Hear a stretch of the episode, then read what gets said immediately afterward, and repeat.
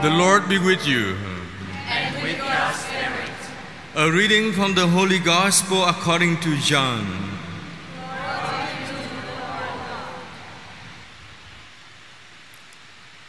Jesus said to the Jewish crowds, I am the living bread that came down from heaven.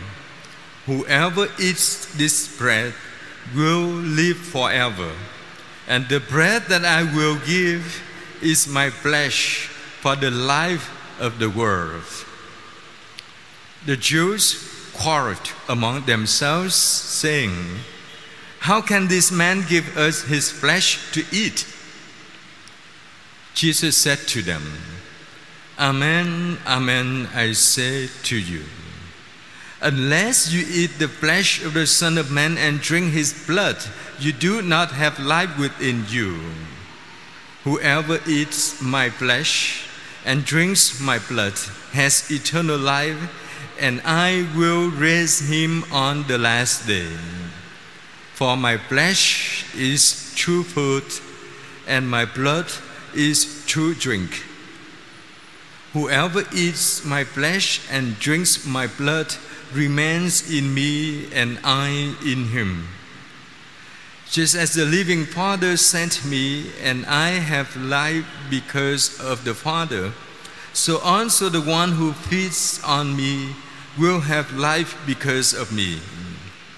This is the bread that came down from heaven, unlike your ancestors who ate and still died. Whoever eats this bread will live forever. The Gospel of the Lord. Of Jesus Christ.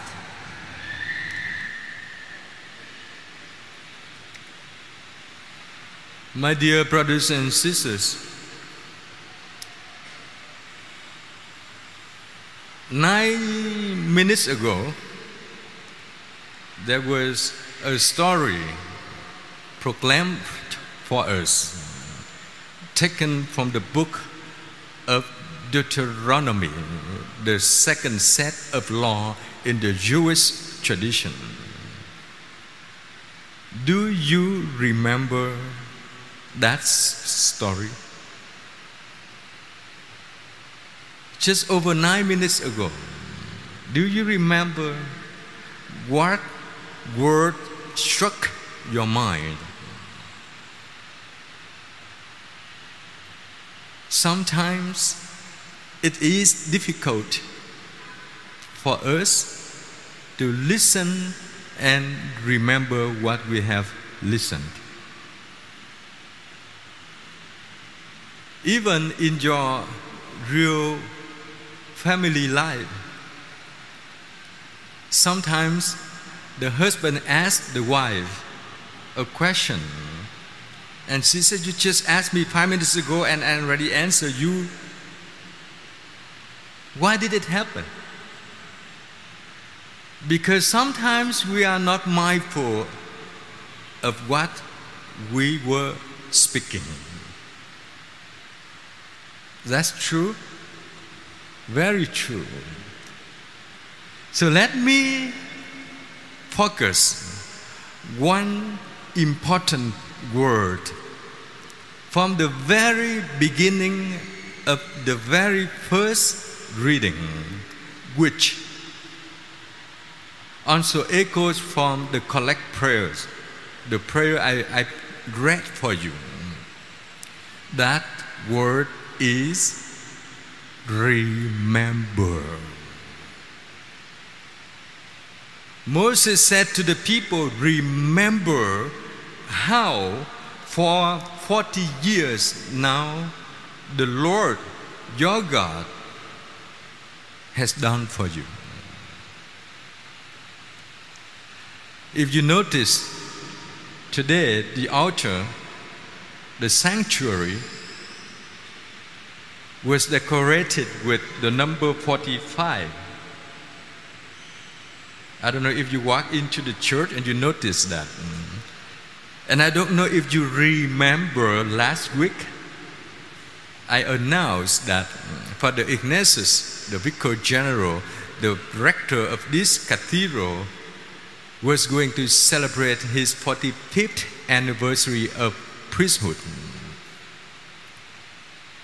We had a big gathering last night here to pray with him and for him. And together with him, he invited another priest who just celebrated his 50th anniversary, 50 years in the priesthood. Imagine a person who could be able to be faithful for 50 years. Not easy.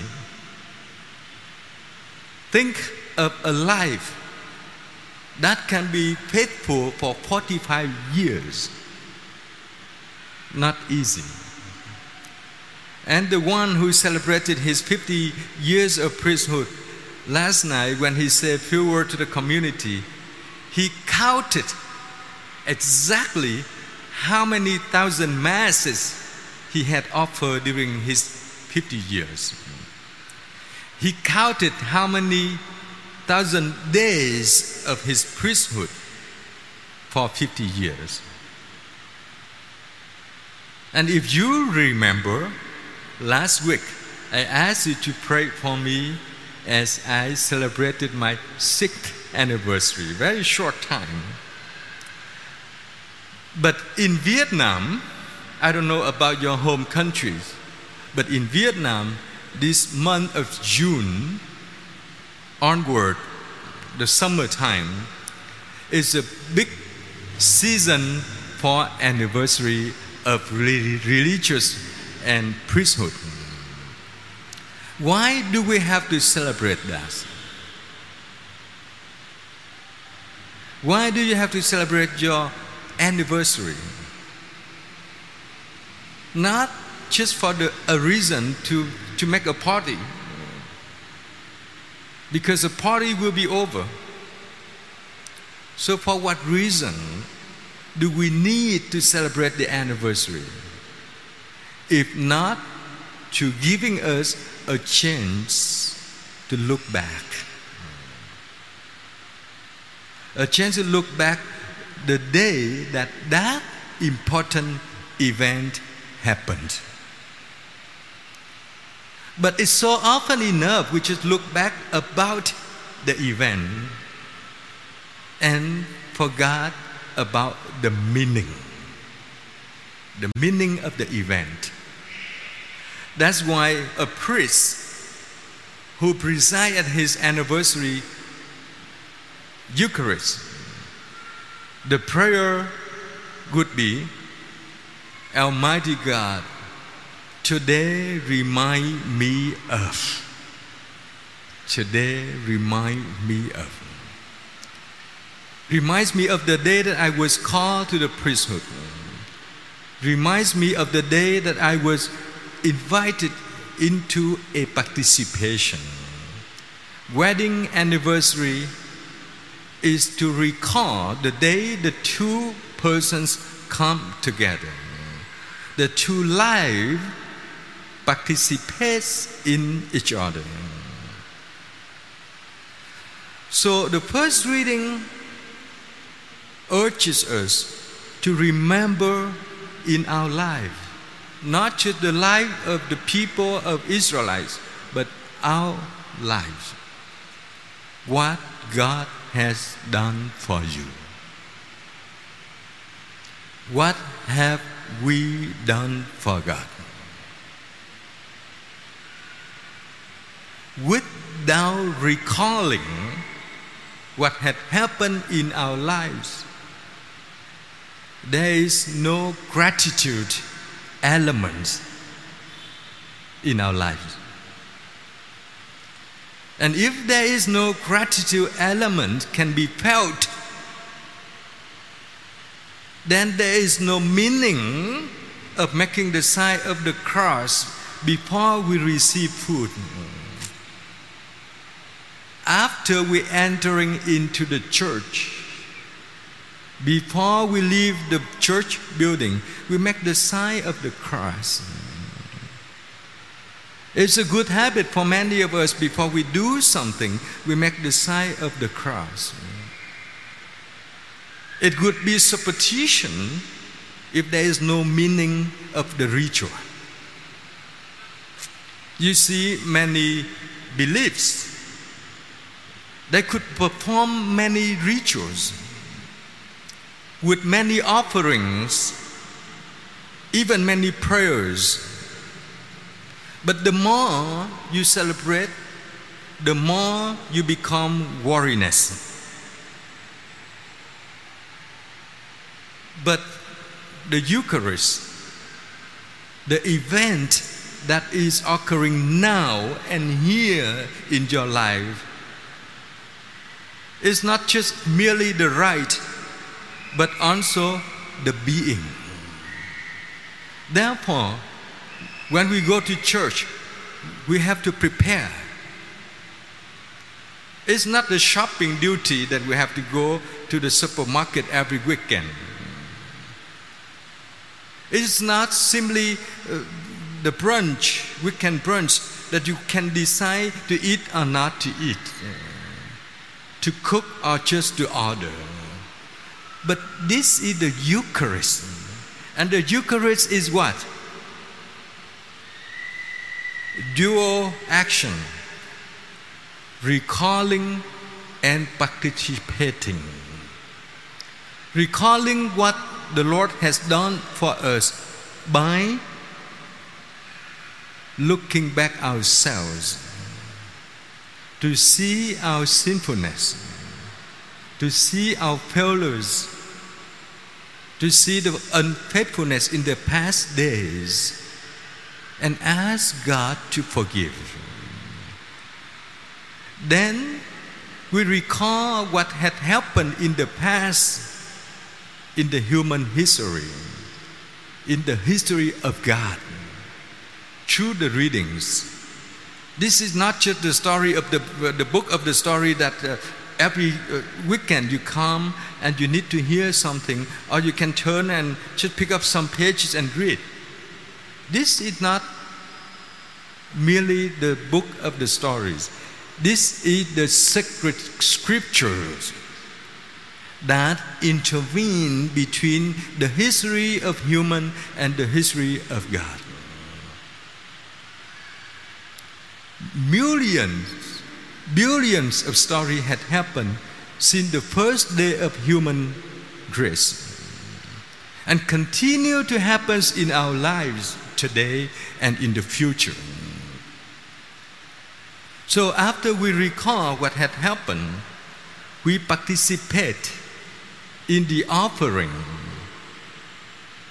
the presider priest, on behalf of the entire people, participate in what Jesus had done for the disciples, for the people of his time, and from that time on until today. Therefore, if you can remember the most important moment, sacred moment of the Eucharist is when the priest asks the Lord to sanctify the bread and the wine so that they can become the body and blood of Christ. And he echo, he repeats exactly what Jesus said to his disciples. Take it eat of it, drink from it. And every time you do this, remember me. So, Mass is not the party to come and eat and drink and go. Mass is to come to remember why we have to come here every day, every Sunday. Because we come so that we can have the source of life into our life. So the second reading, St. Paul wrote to the uh, community at the Corinthian, when you receive the body of Christ, you participate in his life. You become his life for others. So at the Eucharist, at the end, before we be sent out, we receive the body of Christ. And for those who, in certain circumstances, and cannot receive the body of Christ, remember you can receive the communion spiritually. Address to God the desire, the wish to receive Him, but for the sake of faith and for the good model of others, we cannot receive because we live in sinfulness. But still, you understand the word communion. Communion is connection. Connect between God and people who want to commute with Him. So many ways to commute with God. Many ways. Inside the church and outside the church. But the most important element of communion is participation. Therefore, I kept reminding you that during the Mass, during the Eucharist, don't just sit there and look at me. Participate. Let whatever proclaimed for you from the scripture goes into your body, your life.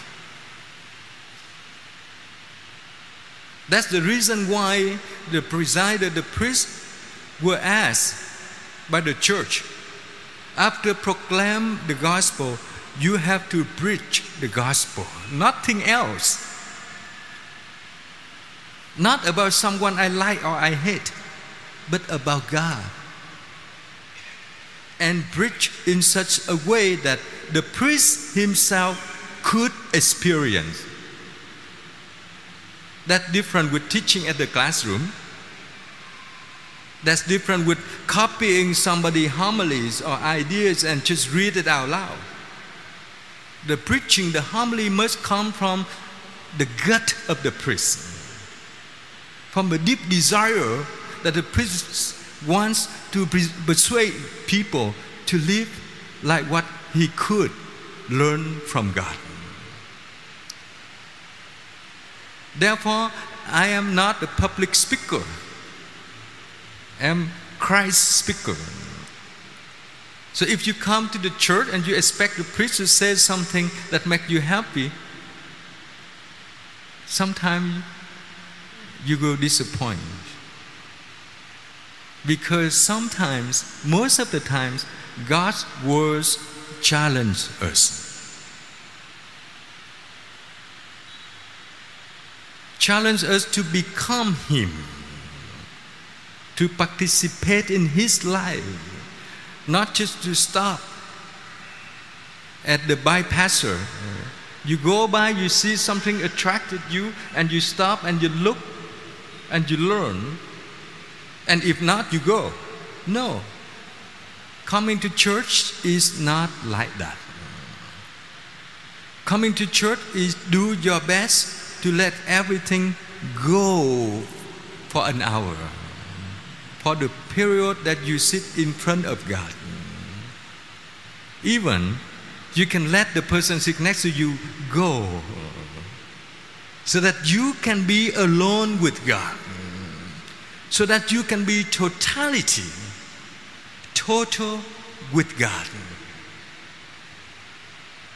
The human life and human love teach us that lesson.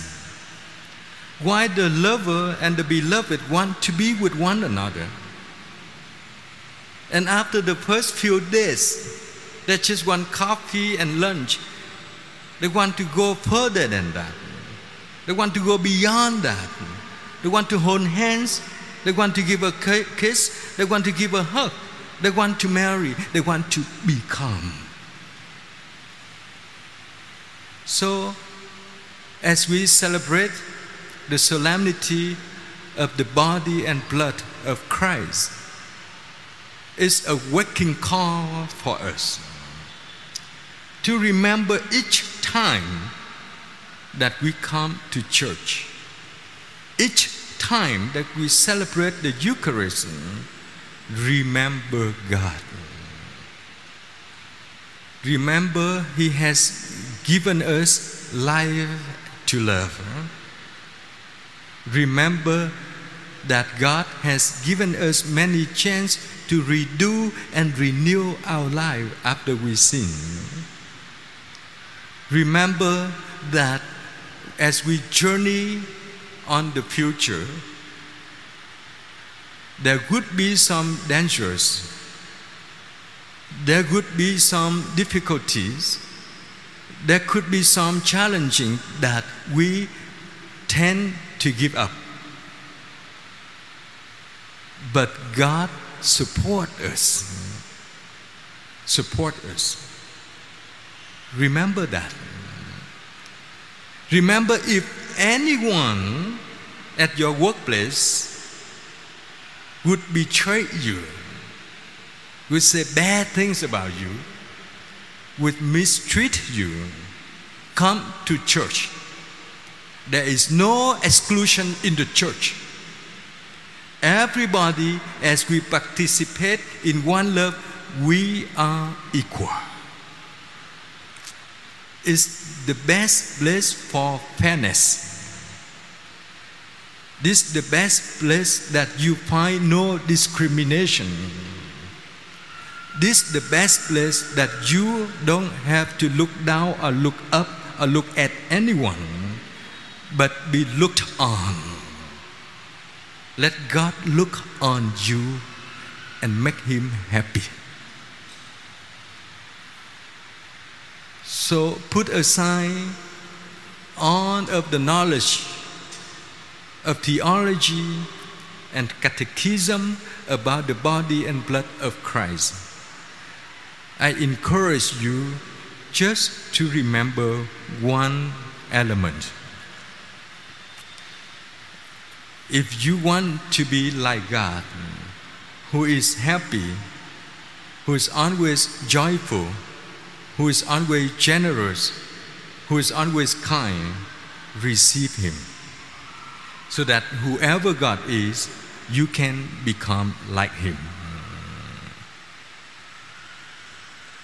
And the sign, if we receive the true God or not, is how you live that God, that Spirit in your life.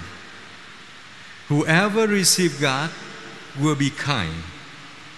Whoever receive God can rejoice with whatever he or she has. Whoever receive God can be a person who cares for others.